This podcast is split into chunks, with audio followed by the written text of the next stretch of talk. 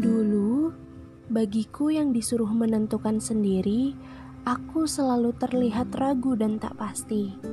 Takut salah langkah kaki, hingga untuk melaju selangkah harus meraba karena takut menginjak duri.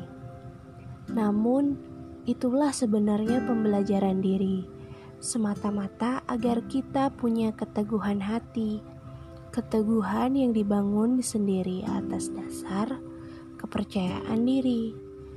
Jika nanti benar-benar sendiri, aku akan tetap mampu berdiri karena pondasiku dibangun sendiri atas pilihanku sendiri. Meskipun yang lain mungkin akan tetap mencaci, aku akan tetap bisa berlapang hati.